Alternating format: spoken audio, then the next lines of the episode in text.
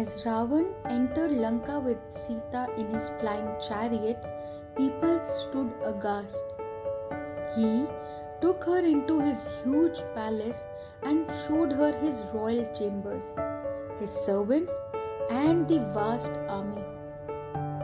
Then he roared, I am the king of Lanka, the ruler of this land, its riches, and its people. Thinking that Sita would be impressed, he offered her precious jewelry and gorgeous clothes. But Sita only repeated Ram's name. Angry with Sita, Ravan told her that he would make her his queen. To this, Sita replied that the mighty Ram would kill him.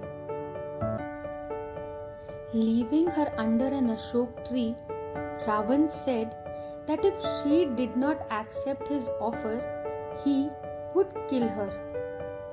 Under the watchful eyes of a she demon, Sita began passing her days thinking and chanting Ram's name.